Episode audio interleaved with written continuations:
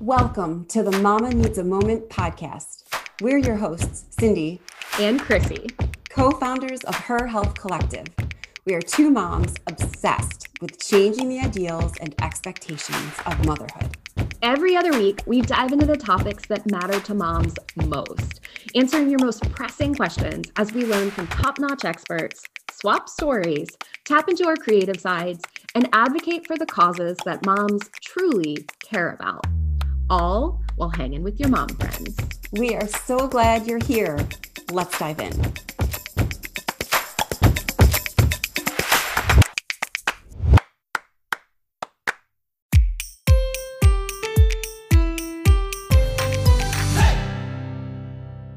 Today, we have the pleasure of speaking with Cherise Johnson. Cherise is an experienced clinical mental health therapist with over 20 years of experience serving as a counselor, consultant, and educator. She's a strong community advocate and is passionate about reducing the stigma around mental health. In what was an ironic twist of fate, this is actually the second take of our very first podcast recording. Cherise is a brilliant woman with a very generous heart, and we are so grateful to her for creating magic with us for Mama Needs a Moment, not once, but twice. In this episode, we dive into everything from pocket peeps and couch time to gaslighting and the benefits of crying. We discuss the intricacies of developing a strong marriage, the importance of letting diet culture go, and the art of creating joy in your life through regular solo vacations. Wait, what? I know. You'll have to listen to hear more about it. If you need a little magic and inspiration in your life, this episode is for you.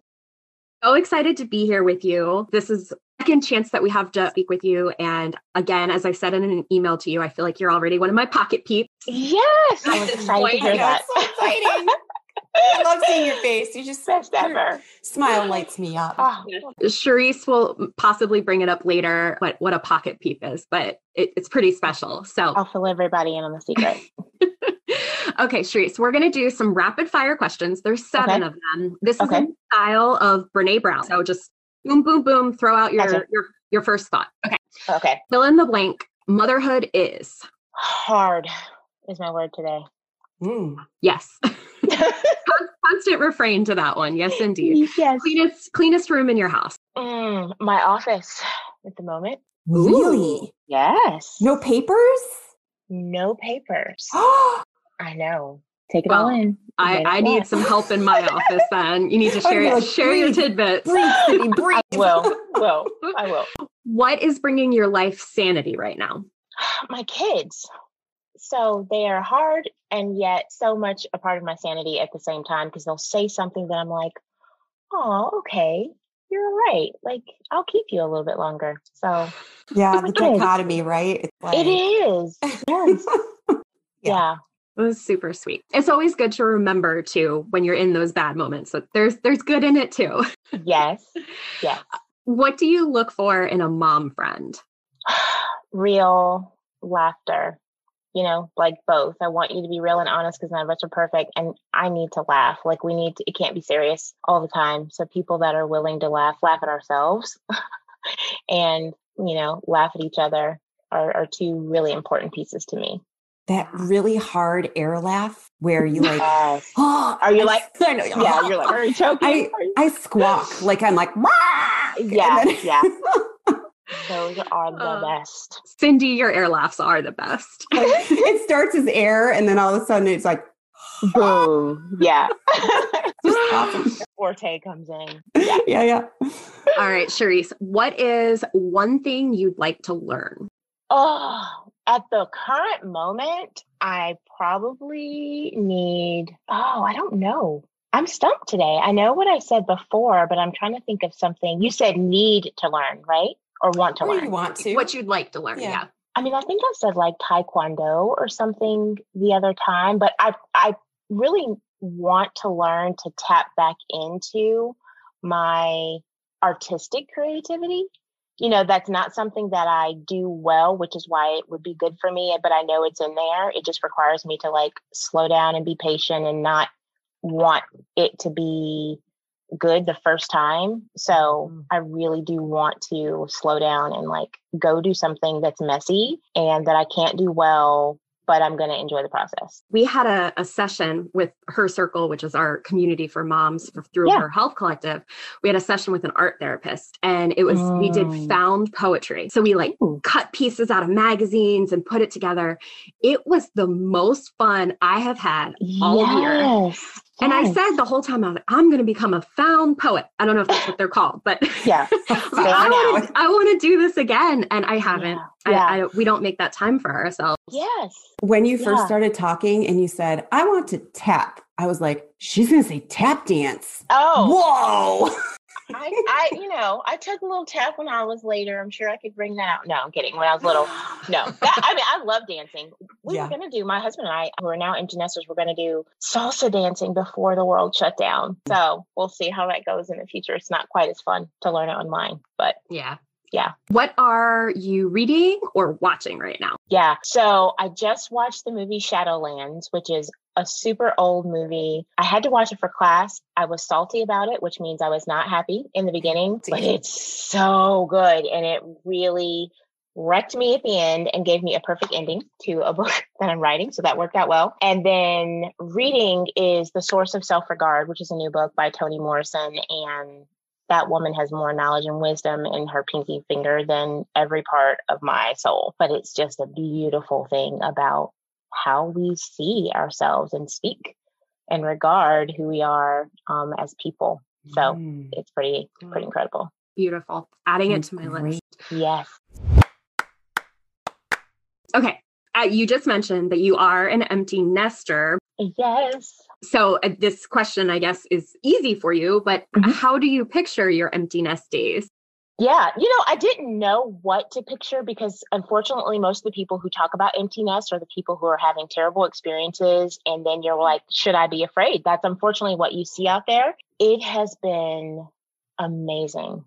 It has been like uh, how it was when we first got married before kids and like I uh, having a romantic getaway with your husband every day and and really enjoying it. So it's really sweet and you don't cook as much and you don't have as many things to do. It's great. Our grocery bill, I'm like, I got a bonus just because the kids left the house. this is awesome. You know, I'm no longer feeding constant kids, but it is pretty amazing to know, even with the kids gone, I am sitting across the room from someone that I truly enjoy. And I'm so thankful because I know that that's not everybody's story, but I love it. But we also worked to have it feel this way when they were gone. Ooh, yeah. That's, that's a really interesting. I'd like to know more. Tell me. Yeah. More. Yeah, well, it's so important. A lot of times we have children and they come in and they're beautiful and they're wonderful, but we can switch the way our world is, making them dissenter, and that's actually not their place. You know, I will often tell couples when I'm working with them that you and your spouse or partner, you're the nucleus of your family. So if the nucleus isn't healthy, the cell itself will not be healthy and and fall apart but we switch that. Kids are the nucleus and then we're out here just as particles in space and then the kids leave and everything crumbles. And it's i don't really know you or our paths haven't crossed. We haven't been intentional about staying connected with each other because we've been busy just doing things and those things were the glue not us. So it really is important to know that aside from being a mom you are Chrissy and you are Cindy and you are a wife. And remember what that feels like just to be that and have time just to be that so that it gives you something to look forward to, you know, that it's kind of your anchor. So, you know, the kids are going to leave one day. Our our goal is to prepare them to leave and be able to then enjoy now we get to go back making each other our center of attention. That's the way it's intended to be. Even as children are growing up, if they are watching their parents yes. be that cohesive whole that that's healthy for them to see and to witness. Yeah and it's it's a source of safety actually for them. You know what i mean? Like kids will tease you and go like ew you know stop you're you know but they also secretly love it because as they get a little bit older they also start to realize okay wait a minute every family doesn't have the same dynamics you know, or they might have friends that are splitting time between multiple places. Um, and that doesn't mean that they're not finding love there, but they their eyes open to it all. So they find security in the love that we show. And it's also healthy for them to recognize that they're not the center of attention forever because then they take that into the world and then that can be very disappointing for them, right? To leave home and go, wait a minute. So life doesn't revolve around what I want and need, and nobody's going to do what mom does, which is fly in and fix it all. Like I've got to do stuff on my own. What is, what is this? So we don't realize that we can lovingly enable our kids by having that picture not have balance and they pay the price and then you pay the price because you're ready to be done and you're still so entrenched in their life because you kind of set them up not to be able to survive without you and didn't realize it so in this year that's been so chaotic and uh-huh. a lot of the families have been together uh-huh. how do you recommend intentionality you yeah. mentioned doing certain things what have you yeah found? with yourself or you mean like with your spouse or i guess with with your partner or your spouse or i mean by yourself is also important but yeah. it this just happened to be about our significant other um, sure yeah where we were talking you know one of my favorite things that i believe is so beautiful is what i just call couch time and that is 10 to 30 minutes a day where you are not on your phone television's on, there is no background noise, and you are touching each other in some way. And people are like, wait, what? I have to touch them? Yes, because it's a different level of intimacy if we're talking, but there's 10 feet of space behind us. You know, intimacy is not just about trying to be sexually intimate at the end of the day when we're exhausted. You know, it is all right. I know, right? Like, okay, last thing on the list. you know, it is meant to be like I am next to you and your embrace is actually just what I needed because I was really anxious and having a hard day. And I always say the the kind of rules or engagement or it is not time to fix a problem it is not time to talk about what needs to be done or what you haven't done. It is time to go, how are you? Like, how are you really doing? You know, what do you need from me? Is there anything that I can give you, whether in this moment or going forward, that's going to make you feel supported? Or to say, maybe I don't say it all the time, but I really do appreciate how you as a mom have bent over and turned yourself into a pretzel to keep everything going through this pandemic to look at each other and remember what vulnerability is like. And that alone is such a huge catalyst. You know we have to fight for it because it's easy to get caught up in we wake up early in the morning go go go go and go and then and so that piece is very very important that undivided attention to just love on one another and laugh. And the other thing that I would say, a lot of couples struggle because they're very used to being transactional. So their conversations that are deep are still more about what needs to happen or financial plans mm. and not just each other.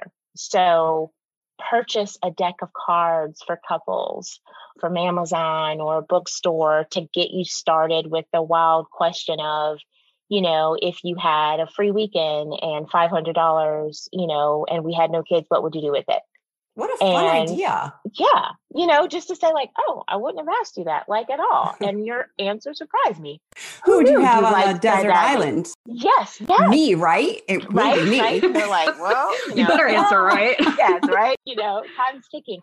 But those are little pieces that we just don't even think about anymore. And it gives us some really good, you know, just insight on like, well, who is my spouse now? We're not the same as we were when we first met. There's no way.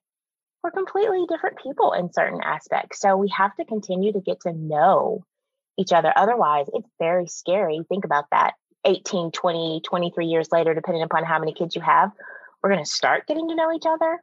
That's a long divide to try and make up for. Cherise, I love in theory mm-hmm. the couch time and the yeah. touch time. Mm-hmm. But at mm-hmm. the end of the day, I was I, wondering about I, yes, am, I am touched out. I know where you're going. Sure. So here's the thing. A, it doesn't have to be the end of the day.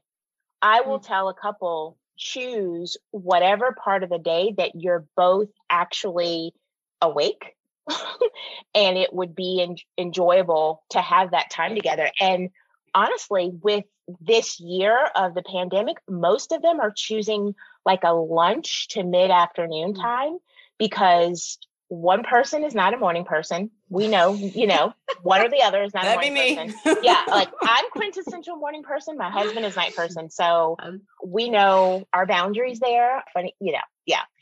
But choose a time where you both know, like, no, I will actually be okay with this and not feel like I'm going crazy. And again, it is good for the kids to go, you know, unless they're like two, you can survive without us for the next 20 or 30 minutes. You know, this is what I want you to do and go self contained because this is important. So, yeah, end of the day, I feel you. It's it's hard. But then here's the other part of that that I will say that's also part of the issue is we give to everyone except each other. Wow. So the other true. aspect of it is, yeah, we will everything into making sure kids, people, work, passions, responsibilities have everything. And then our spouse were like, uh, tomorrow maybe because I don't have anything left. It's true. So I started to laugh before because I thought she was going to go into not whether you're a morning person or evening person, but if you're not a cuddle or a touch person, yeah. like if that's not your quote unquote love language. Not mine. But touch doesn't have to be we are cuddling. It is we are next to each other close enough that I can kind of feel you. You know, we might be on a couch and I'm sitting with my back on one end, you're sitting with your back on another end, and we are facing each other. But I, I agree. My husband's primary love language is touch. It is my last oh, of the wow. last love language. And it is something that I have had to really go, okay, yes, this kind of irritates you because it's not your way to receive, but it's his. And we have a tendency to give love the way we want it and not the way our spouse does. We mm-hmm. give out of our own love language because that's what we like. So it takes a completely different ball game for me to go, I need to let him have all of those touches and not make him feel rejected because that's not how I receive love. Yeah, it's not easy. I'm assuming that this is probably a common struggle that comes up with several of the mothers that you talk to as clients. What are some other struggles that you see the mm-hmm. moms dealing with right now? And yeah, what's your biggest sure. piece of advice? Sure. Struggles that I see that are very common right now are exhaustion and feeling guilty about not having enough energy to manage all of the things on their plate, but also not really taking into context you have never parented in a pandemic before. There is not enough energy in the world for that, you know. So self doubt with, am I enough? Am I doing enough? No matter what I do, it seems like some child or some somebody's needs aren't taken care of, feeling guilty for wanting time alone, you know. But again, going back to one of the biggest struggles and concerns that I have for my moms right now is you all have been the one of the greatest casualties of this pandemic because the moment everything changed, you had to go into action and literally you're having to rise every day and figure out how do I put this puzzle together? all day long and without the kids appropriately going to their various places and school or those things which are not bad if they they do go outside of the home you're on all the time from the moment you wake up until the moment you crawl your burning eyes, yes, I know, into bed, somebody is requiring something for you. And I will say this because you may have moms that are homeschooling, it's still the same for them because the things that they would do with their children in terms of co ops or taking them to go and meet other families, that's still taken away and made life very small. So, pieces of advice is one is to always take a really honest inventory of the reality of this season. Uh, two, I would say find your pocket peeps, you know, the people that you can talk to every day and be honest about what you're going through and, and what you feel because again we're also filtering we don't want our kids to know we're too stressed. We depending upon the scenario we don't want our spouses to know we're trying to keep everything inside. You've got to have somebody that you can go to and go i'm about to lose it. I'm i feel so stretched and i don't feel like i can go on another day that can either make you air laugh or you know say hold tight. I just door dashed you some donuts. Everything's going to be okay in an hour. You know all of those things extremely valuable and you will want to find what nourishes you you've got to take the time to go while everyone else is getting taken care of what do you need because moms are infamous for getting free time and then using it to take care of things mm. which is not what i mean by nourish yes I've got a free hour, so I'm just gonna get on the computer and order blah blah blah blah blah because it's gonna make me feel so good. No, nope, nope, nope, nope. Yeah. So nourish is you're just giving and receiving. I fully recommend that every mom have. I know this is a dream, 30 minutes a day in the quiet and dim in silence. What? yes. It. I started laughing before when you said have special time because side note story. Yeah. I went to use the bathroom mm-hmm. and I went up, closed the door, sat down. I was like, okay. I hear thump, thump, thump, thump, which means a mm-hmm. kid is coming. Mm-hmm. She opens the door. She comes yep. in. She's like, "Oh, good, mom. This is the perfect time. I need to talk to you." And I'm I've like, "This cornered. is not the perfect time." yep. yep. Uh huh. Yeah.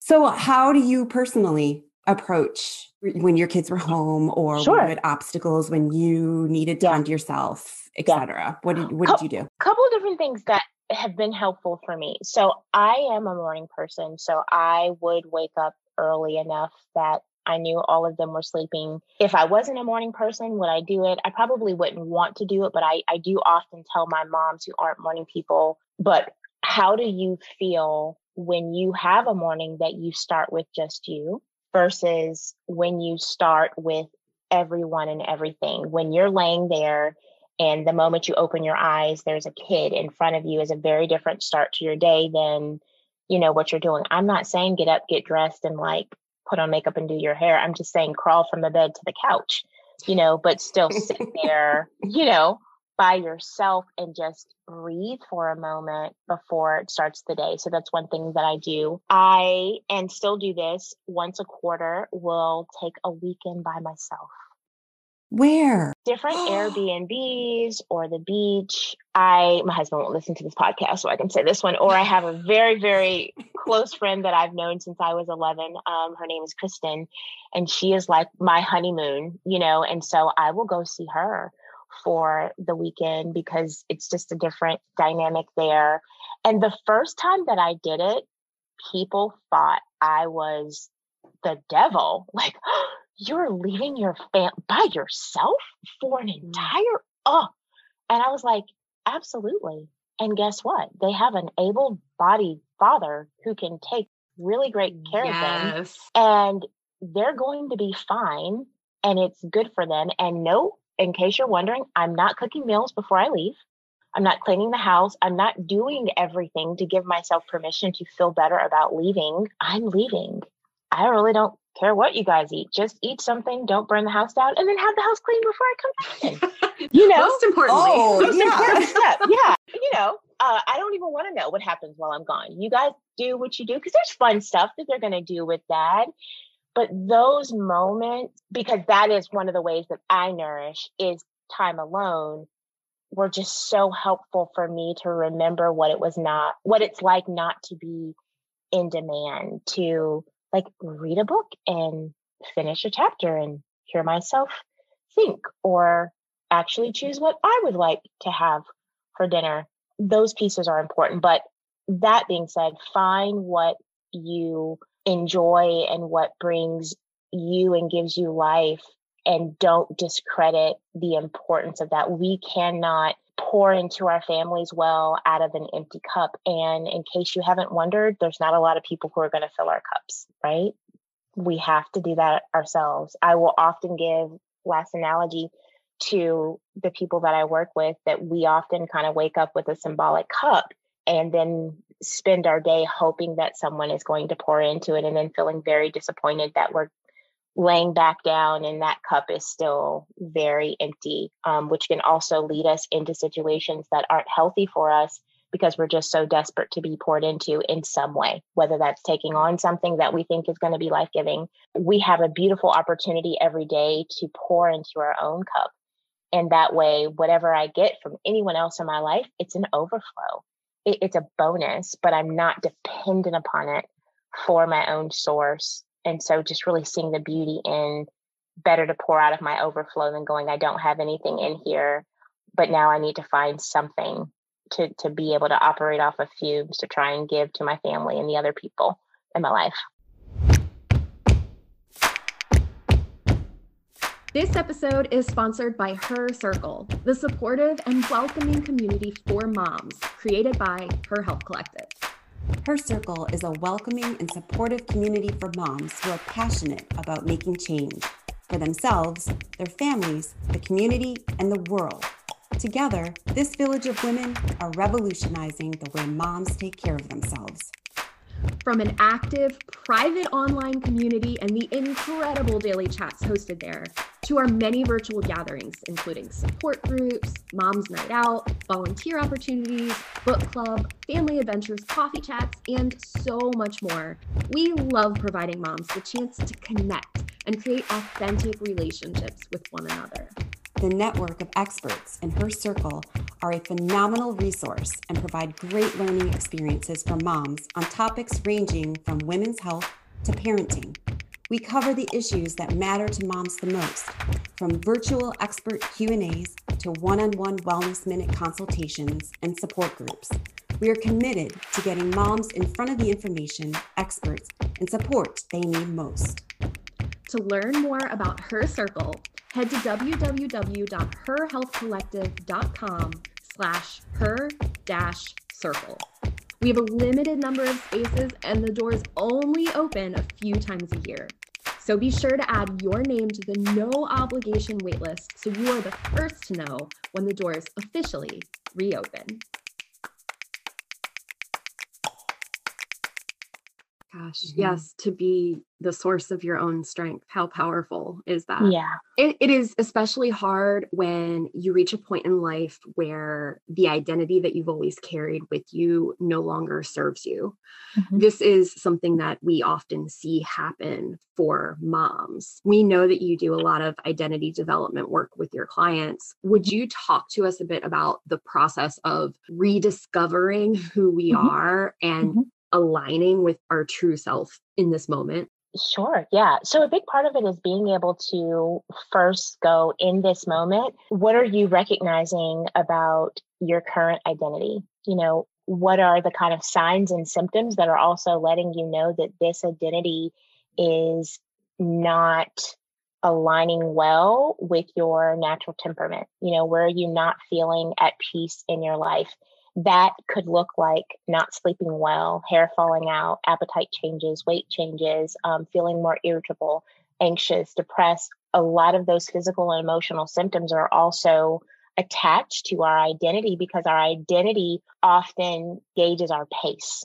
So, based on what I think of myself, will often be in parallel what I feel like I have to do. We will look at a lot of things like should statements and I will say, I want you to write down on any given day all the things you tell yourself that you should be doing. And they're like, ooh, that is a, a long, long list.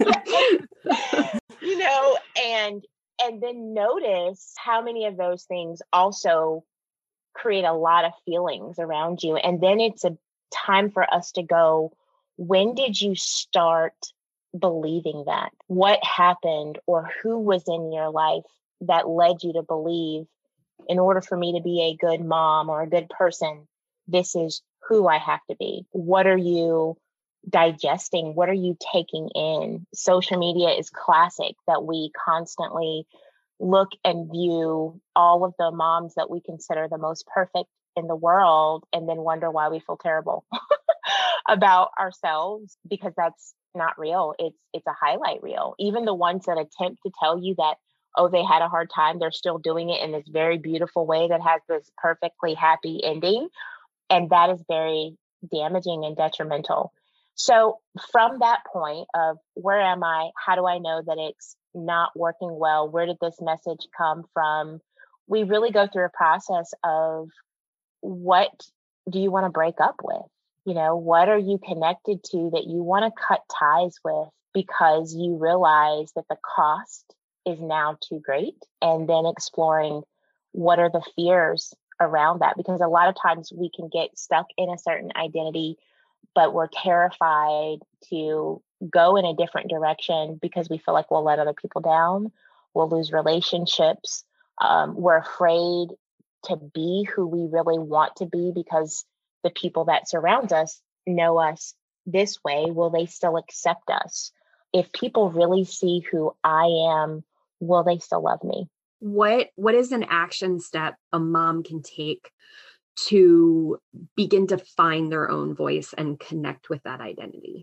Yeah i would say one of the most simple in my opinion action steps that they can take is to say no to mm. something without giving an explanation. So we will sometimes say no to things, but we will also feel like it has to be justified and want to give an elaborate reason of why we can't do it.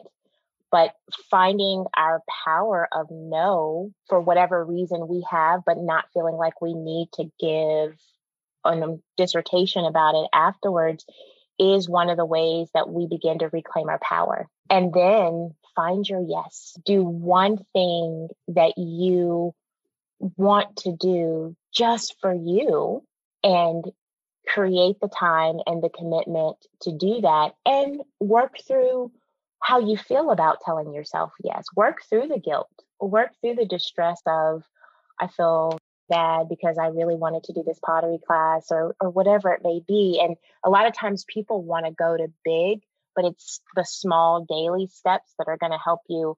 Where do I want to say no so that I can say yes? And then just beginning to notice, like, oh, this feels so much better. Like, I'm sleeping better. I'm not as anxious. I'm not yelling at my kids by Thursday because I'm overwhelmed, because I'm redistributing now that ebb and flow between my yes and my no. I absolutely. So we hear say no. We hear that a lot. Mm-hmm. I love find your yes. Like, yeah. find that thing that mm-hmm. makes you come alive and brings you passion into your life. And mm-hmm. I, I, wrote that down. Yeah, it's good. Yes, it's important. So important. Well, oftentimes when we start justifying things, when we say no, the other person doesn't really care. Yeah. It's more the justification is for us mm-hmm. because mm-hmm. we feel guilty or we're processing through our own emotions. Is that mm-hmm. what you find? Often? Absolutely. But and here's the other part of it too. You will often see who are the people in your life that also don't align when you start saying the no or the yes, right? The people mm. in my life that are truly kind of for me, if I say no, they're going to be like, okay, girl, well, I will catch you next time because they're your pocket peeps. because they're your pocket peeps you know? Or they are good with wherever you are and they don't add pressure right? Because a lot of times we have people in our lives that we care about but they add pressure or sadly you will have moments that you sometimes find you're justifying it because you've also been conditioned by these people that if you tell them no they're going to add pressure that's going to make you feel even worse. So they kind of manipulate you into saying yes. And that's what a lot of different people find and and so sometimes they say yes to things that they don't want to do because they want to avoid confrontation. Oh and, that's and, me yeah yeah you know like my enneagram twos. Mm. oh that's me too. Yeah oh. and my nines i'll just add my you know helpers and my peacemakers. I love you guys you're amazing but they're eat people manipulate their heart um, and then they're naturally so empathetic that it's also really challenging. But then it can be really lonely because sometimes then what you find is when you need help, you don't have people in your life that reciprocate because they're so used to you doing everything and then it reinforces okay well then i guess i just won't have any needs because nobody's going to meet them my only worth and value the way i get anything out of anybody is me helping helping them and that's a painful message that a lot of women carry we were talking about identity and one of the things that you had mentioned was gaining or losing weight so essentially body image mm-hmm. and many many many women place their value or their identity in their body image or the way that their physical body looks. And I know that you do a lot of work mm-hmm. with clients that have eating disorders, and you actually were the contributor and curriculum advisor to a, a short documentary that's on your your website. I think it was with Compass and Light. I think that's mm-hmm. who who that was through. Silent, silent images yeah the series is compass and light which is great because they have them about suicide eating disorders and addictions and other major topics yeah yeah in this particular one dr preeti patel matkins had a quote and she said using food is a nonverbal way of communicating what people are experiencing how do we as mothers make strides in the seemingly unwinnable war against diet culture and standards mm-hmm. of perfection that we measure our, our identity against yeah. and we our yeah. value mm-hmm. you know one of the analogies that i think can be very helpful is a lot of times our relationship with food is runs parallel to other unmet needs in our life so i might feel out of control so then i'm going to go start a diet because i feel like it's going to give me a sense of power of discipline, of regaining this feeling that I have of feeling strong, seeing a lot of that always, but definitely seeing even more of that during this season. It's being able to recognize most women would agree you've not been happy at any size, right? right that yeah. every size along the continuum, you found something to pick apart, to not like, to not be accepting of. And even if we start there, it's going, okay, so the issue really doesn't have anything else to do with my body. What am I really picking apart? What am I really feeling like is a void? Sometimes when I'm working with somebody that has a body image challenge, I'll ask them to write down all of the adjectives they would use to describe their body. You know, they might say full or wide or overwhelming. And then I'll say, What else in your life feels that way? And they're like, Oh, these are the things, right? But I can't control those things. So I internalize, they internalize, and they self punish. We have this if then, if my body looks this way, then I will feel more confident.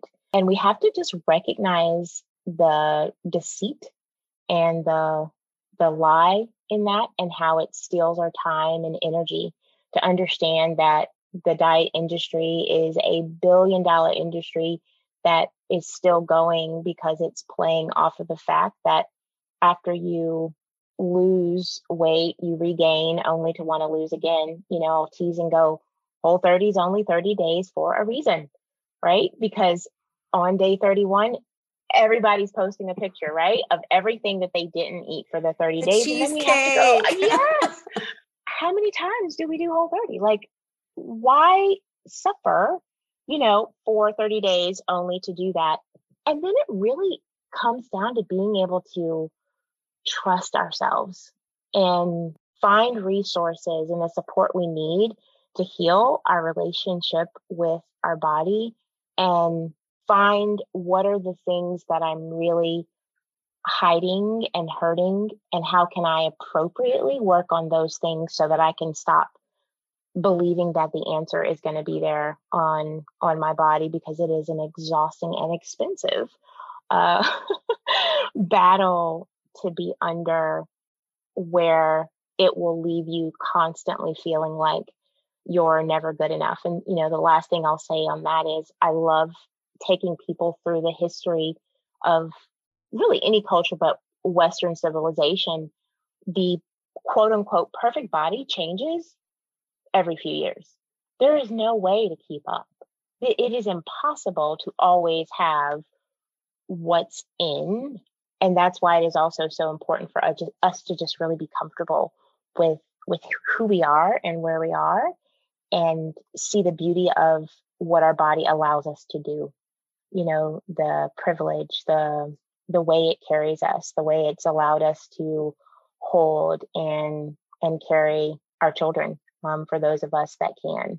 Um, the way that it puts up with two to three children dragging on you at any given time, or right, or coming and running and jumping up. Um, our bodies, they are there for us. They are not against us. They help us so much, and they really just want to be loved in return.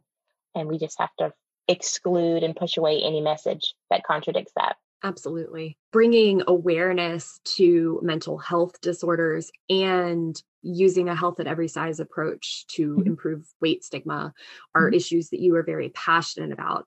Can you tell us a bit about your work and how you are creating change in those areas within your yeah. community? Sure. One of the big pieces is much like we're doing right now is educating women on there is another way. Health at every size is a concept that you know, relies on data to help people understand the science behind our bodies and the fact that you know being on a diet is contraindicated. You know years later it is it is not sustainable and has done more damage than it's worth.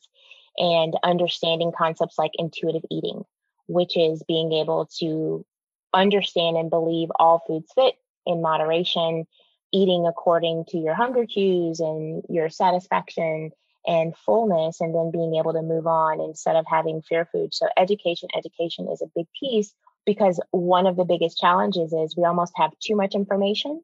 You know, everywhere you go, there's a different school of thought on food. So it's led to a lot of confusion or it's led to a lot of morality. You know, food is this moral value where we feel like we're being more moral if we fall under this category or less moral there. And that really messes up our ability to be moderate. Um, I am also just a huge proponent of getting in your body. Um, also a registered yoga teacher and really love helping women embrace what their body can do.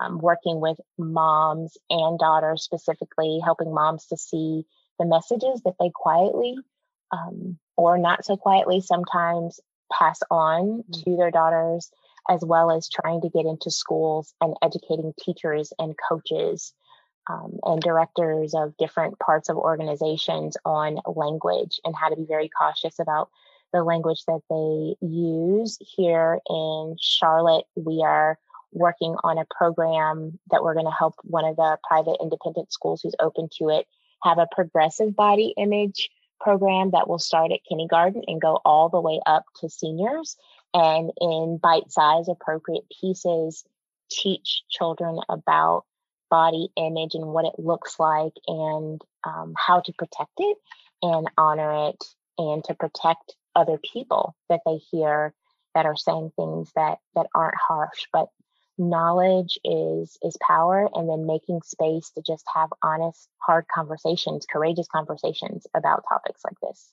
Words okay. that we use are so very important that would be amazing to see that program just nationally in, in all the We're schools. Hoping. I'm my I'm watching. I'm keeping my fingers and eyes crossed.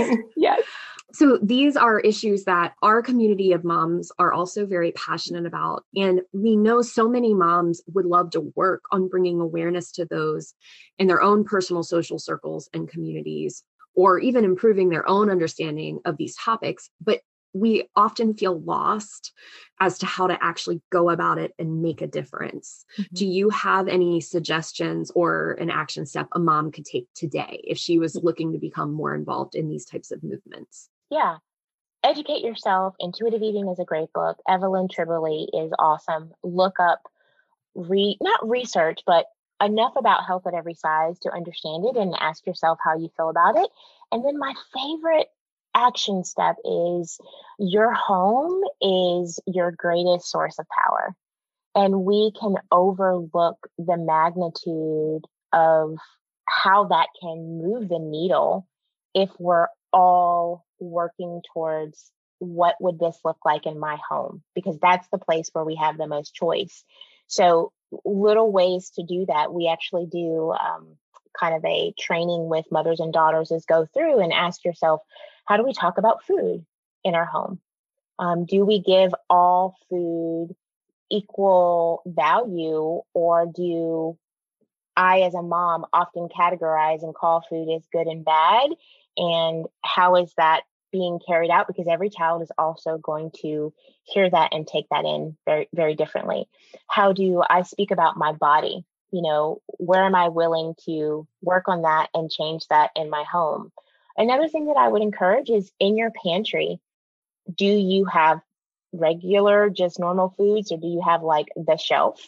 I think some of you know what I'm talking about, but you've got all of your like high low diet, high protein, you know, what message is that serving? And I'll often encourage moms as well when you're doing your pantry and putting things in a pantry, if possible, if it's within your possibility, take it out of the packaging and put it in plastic bags or clear containers from the container store so you just see the food.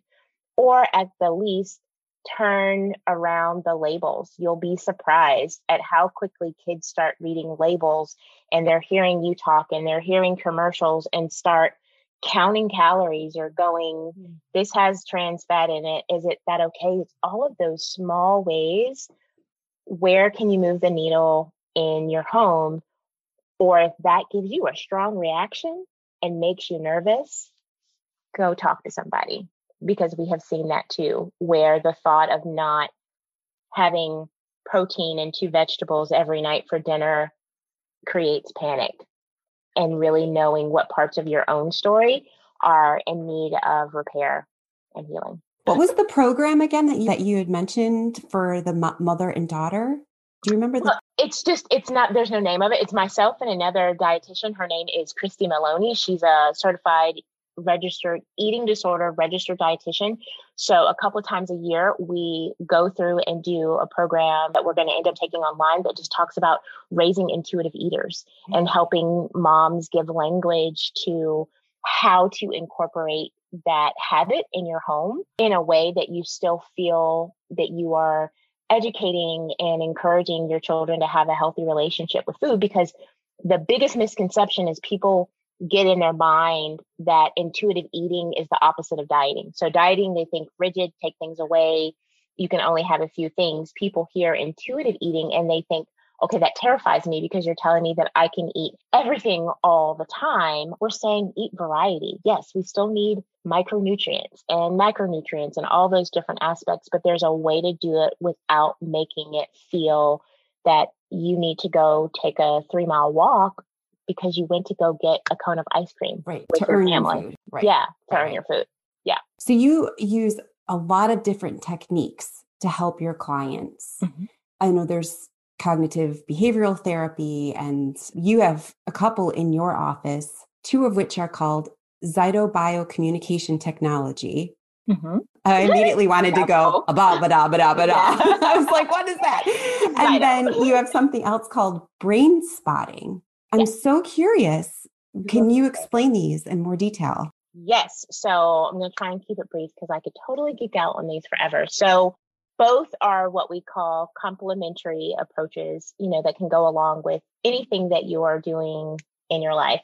Zyto is an electromagnetic source that takes your palm of your hand that you lay down on an FDA approved machine and it literally scans and goes through kind of the electro uh, magnification in your body to see all of the various systems of your body and how they're operating. Depending upon the level of the person that you are doing it with, it will show you a number of different aspects in terms of your hydration, stressors, certain emotions that you are holding, how you are taking in environmental stimulants, shortly after we were in the pandemic, I get a Zyto myself from another person, uh, probably once a quarter, and mine registered high for the gamma rays that come from electronic. And so it was just showing that that part of my body was way off, which was also matching up with some other physical things that I was feeling like I didn't even think about that. So I needed to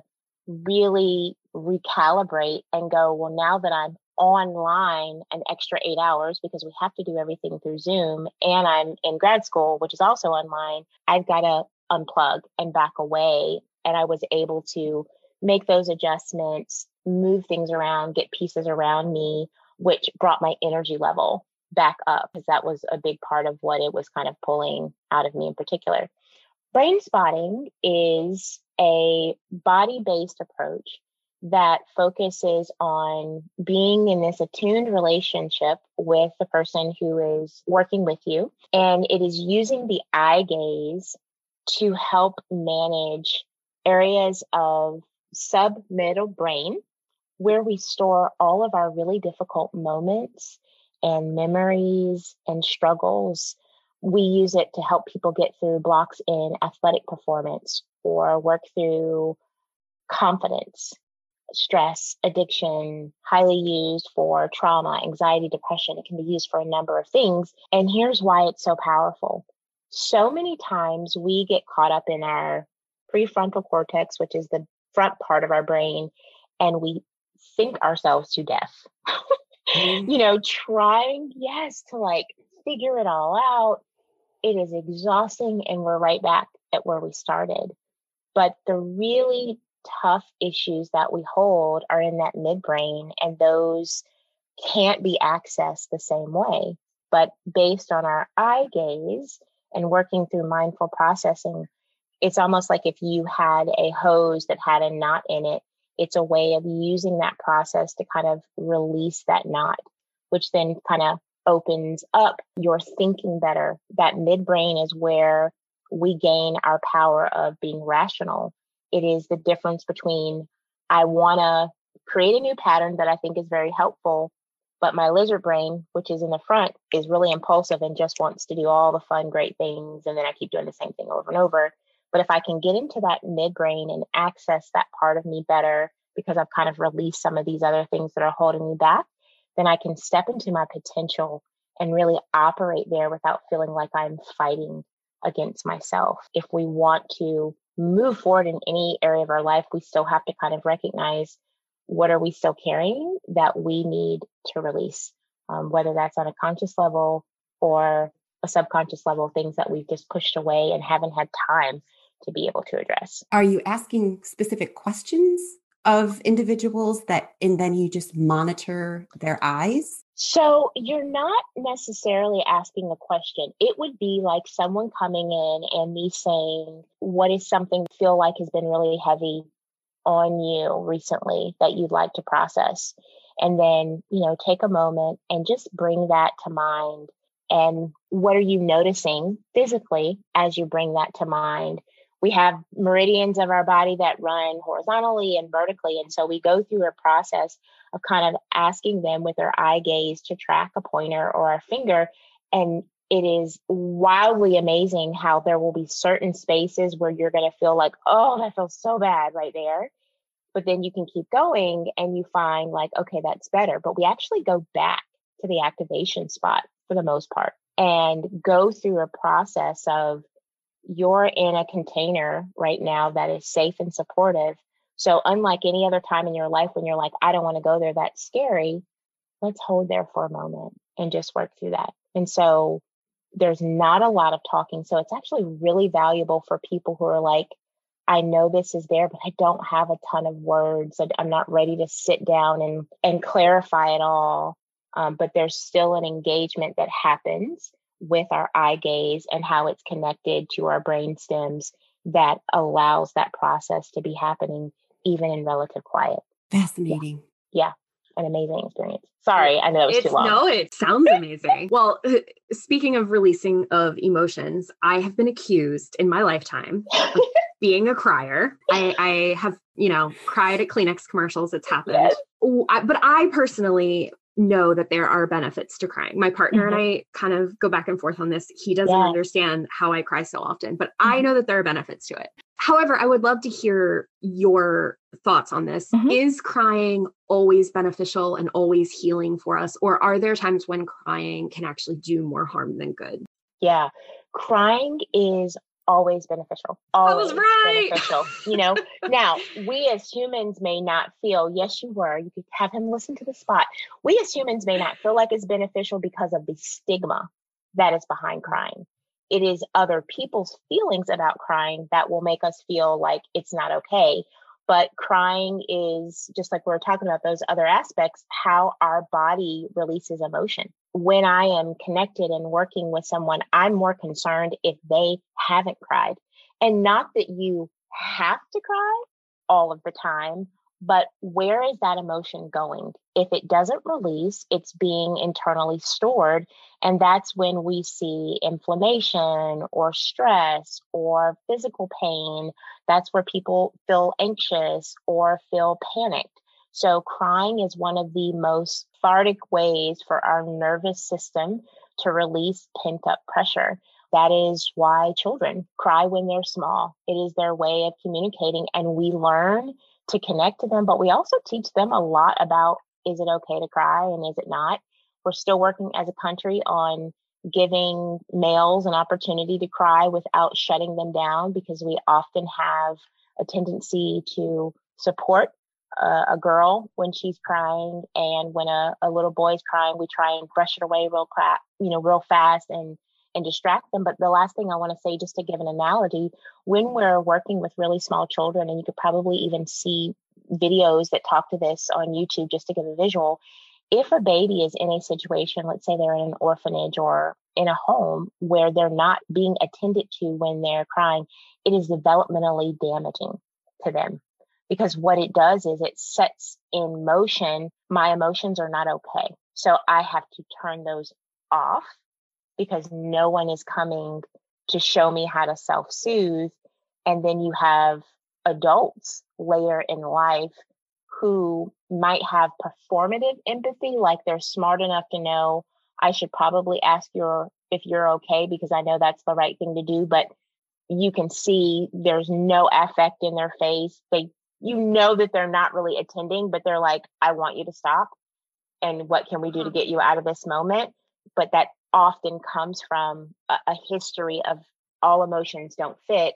I only want the ones that I accept, and, and we perpetuate that, which is really damaging. But I've also worked with so many marriages where there's a it feels like a barrier to their ability to really connect. You know, like one partner may say like i know that they love me but i never really feel it because i could be going through a really hard time and they just i don't feel like they're there with me. And i'm you know you're not asking them to cry but you know when somebody is emotionally connected to you. So it's a necessary part of that process. And mm. in some ways it's just yeah an emotion a level of emotional intelligence that has not been turned on. But the challenge is birth to seven is that zone of development. And if the ingredients haven't been put in, then it's extremely difficult to find that later. And we also see that those can be individuals, male or female, that have very harsh personalities that can be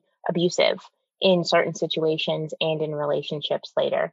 So that's also a huge red flag long term. Are those the type of people that might turn to gaslighting? Yes, they are.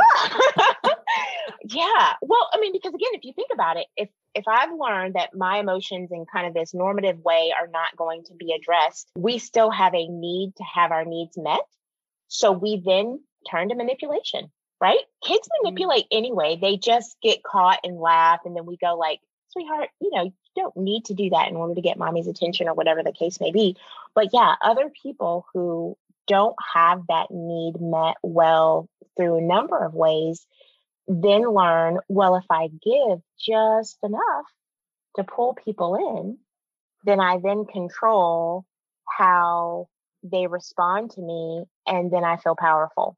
Because if someone said, Well, I'll give you something to cry about, then that might make me feel weak. So I can also determine I am never going to feel weak again. And now I'm determined to always be powerful and manipulate or take advantage of people who may have a more tender temperament um, of any gender, you know, that I have. So that can be a very common thread that we see. Would you be able to define gaslighting? Yeah. So gaslighting is intentional emotional manipulation that usually involves someone conditionally meeting your needs only to pull back on those needs if you don't follow through or act in the way they want. So it's a way of them coercing you, kind of like a, a, dangling carrot. When you are then a victim of gaslighting, it makes you feel like you feel like you're going crazy. You know, you question your own judgment because they may tell you, no, that's not true. No, that's not what happened. No, that's what you think. That nope, that's not what happened. And they manipulate the version of the story or they tell you you are too sensitive. You're just being too sensitive. If you weren't so sensitive, this wouldn't be a problem. Other people don't feel this way. And they also have a tendency to isolate. So part of the control is to diminish or make your life small to where you don't have a lot of other relationships so that you don't have any comparison to what is healthy versus unhealthy or a lot of people who are in situations where they have been under the constant outpour of gaslighting often don't feel good enough. And it's at a completely extra level than the normal everyday i don't feel good enough but they have been really torn down to the point that they won't also believe it's okay for them to have relationships one because it's protective and they don't want people to see who they really are but they have been made to believe that they aren't good and wouldn't be liked by other people. And so it's a way of just trying to stay safe and so they isolate and withdraw so, we actually have a question from one of our moms. Uh, she wanted to know if there was a way to gently tell a friend that you think her partner is gaslighting them. Yeah, I would say as long as it's someone that you truly have a good friendship with and they know that you're coming from a place of love and you have an opportunity to get them away from the environment that might be threatening it can be a very valuable conversation. A lot of the women in particular that I've worked with who have been victims of gaslighting have been so relieved when someone else saw it because again they're in this place of confusion in their mind and that part of them knows that no this is not okay but then there's another part of them that goes well are they right maybe it is me and so when someone else that you know and you love and you trust can see it it can be very relieving. And a way to start it can be Are you okay? You seem different. You used to A, B, and C, but I've noticed here is everything all right? And so it gives them still an opportunity to kind of broach the conversation themselves. And then really being able to kind of start with, you know, it seems like what you're experiencing is really unhealthy. How are you feeling? Are you eating? Are you sleeping? So you just kind of work your way because they're going to kind of let you know how ready they are. But typically, they are so relieved to have someone that they can be honest with and, and that isn't going to run away from their lives because of this ugly secret typically that they're keeping. Thank you for answering that. We have one final question from a mom. She asked, How would you recommend dealing with change that leads you in a different direction from that of a longtime friend? Yeah, it's really challenging. You want to ask yourself first, but what's the cost if I stay? You know, it's one of the most important questions to ask because, again, it's a long term friend we want to be there for them. There's the guilt of leaving, and we think so much about them that we don't always consider, but what's the cost to your own health and emotions if you stay in that situation? It's also helpful, depending upon the safety of the situation, to know it doesn't have to be an all or none process. You don't have to go to them and announce what's happening unless you feel like you need to. It can be a slow, gradual backing away of resetting and redefining the relationship and that is helpful in, in a couple of different ways. One, it gives you an opportunity to work through the emotions of breaking that attachment and an opportunity to build others. Not that you're replacing people, but when we have a loss, we absolutely still need to have supports in, in other areas of our life. So, redefining by setting boundaries, spending less time, sometimes a really great way to start that process is just to even change the context of the conversation. So, if this is a person who is hurting your trust, is you may still talk with them, make it lighter. Don't share so much personal information that they may use later to manipulate you. So, that's the beginning process of kind of taking back your power and then slowly being able to back away until you're ready to just communicate or kind of cut that off and just go, I'm just moving in a different direction. And this has been beautiful for the time that it was, maybe, you know, but I feel the need to do some other things in my life. Oh, so hard, but very, very necessary. Cherise, I feel like I could just talk to you all night long. Yes. Let's do it. It was such a joy to speak with you again and yes, just to, to learn from you. Absolutely. And... Thank you. wow. Time seems to fly when speaking with Cherise. She is a source of knowledge in so many topics. In the beginning of our conversation, we hit Cherise with some quick answer questions. She's currently watching Shadowlands and reading Source of Self Regard by Toni Morrison. You'll find those links in our show notes. And let's move on now to our three takeaways from our conversation with Cherise. Number one, when we have kids, we often make them the center of our worlds, and that's not their place. You and your partner are the nucleus of the family. If the nucleus isn't healthy, then the cell won't be healthy. Be intentional about staying connected with each other and your own identity. Cherise suggested having couch time with your partner which is a time to connect without distraction. Continue to get to know each other by having intentional conversation rather than what we often have as transactional conversation, which means you're avoiding discussing work, kids, finances, etc. when you're trying to connect. There are fun decks of cards to purchase that have interesting questions meant to stimulate conversation, and we thought that was a great idea. Number two, we spend our day hoping someone else will fill our cup and end up being disappointed when it doesn't happen. You need to do it yourself and not depend on others to do it for you. Some actions Cherise suggested to fill your cup are find out what nourishes you, what you enjoy, and don't discount the value of it. Ask yourself, what do I need?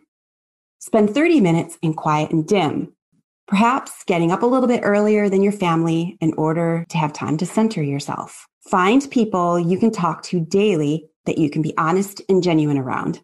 Cherise referred to this as your pocket peeps. We thought that was really cute. Number three, when we asked Cherise, how do we as mothers make strides against diet culture and standards of perfection? She said, your home is your greatest source of power. It's where you have the most choice.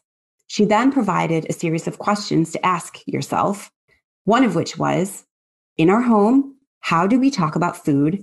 And how do I talk about my body? Where am I willing to make changes? There's our three. And trust me, it was hard to keep it there at three. High five, friends.